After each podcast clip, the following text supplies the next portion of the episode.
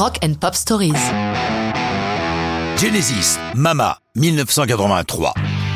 Depuis la fin des années 70, Phil Collins, Mike Rutherford et Tony Banks, les trois membres restants de Genesis, après les départs de Peter Gabriel et Steve Hackett, ont fait évoluer leur façon d'écrire leurs chansons. Jusqu'alors, chacun bricolait des bouts de chansons dans son coin, puis apportait le résultat en studio pour les travailler avec les deux autres. Désormais, ils travaillent ensemble en studio en improvisant comme un groupe de jazz. Si Collins est le chanteur et le batteur du trio, chacun manie un peu tous les instruments, laissant ainsi plus de liberté à leur créativité. Justement, Mama naît d'une trouvaille du guitariste Mike Rutherford avec une boîte à rythme Lin LM1. Partant de là, Tony Banks a commencé à greffer des claviers, tandis que Phil Collins a improvisé un début de texte.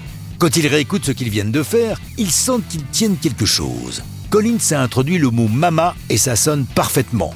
Pour aller plus loin dans les paroles, Phil s'inspire d'un bouquin du comédien David Niven, The Moon's Balloon, dans lequel un jeune homme tombe amoureux d'une prostituée plus âgée que lui, mais qui refuse l'affection que lui porte le garçon.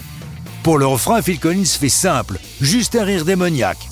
L'idée lui vient de la chanson The Message sortie en 82, dans laquelle Mel Mel, le leader de Grandmaster Flash, utilise lui aussi un rire qui donne le frisson. Lorsque lors d'une interview on demande à Collins comment il a fait pour obtenir un rire aussi inquiétant, il rappelle à juste titre qu'avant d'être musicien, dès son enfance, il a été comédien, jouant dans des pubs, des films et des comédies musicales. C'était donc simple pour lui.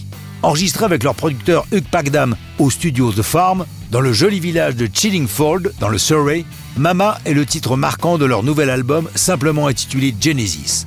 À noter que pour l'intro, ils conservent la ligne de boîte à rythme de Rutherford qui a donné naissance à la chanson.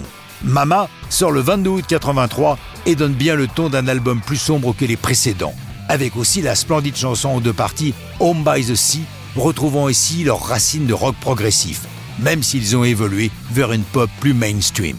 Mama sera la chanson d'ouverture de leur concert événement au stade de Wembley en 87, car les années 80 sont incontestablement leurs plus belles années commercialement parlant. Mais ça, c'est une autre histoire de rock'n'roll.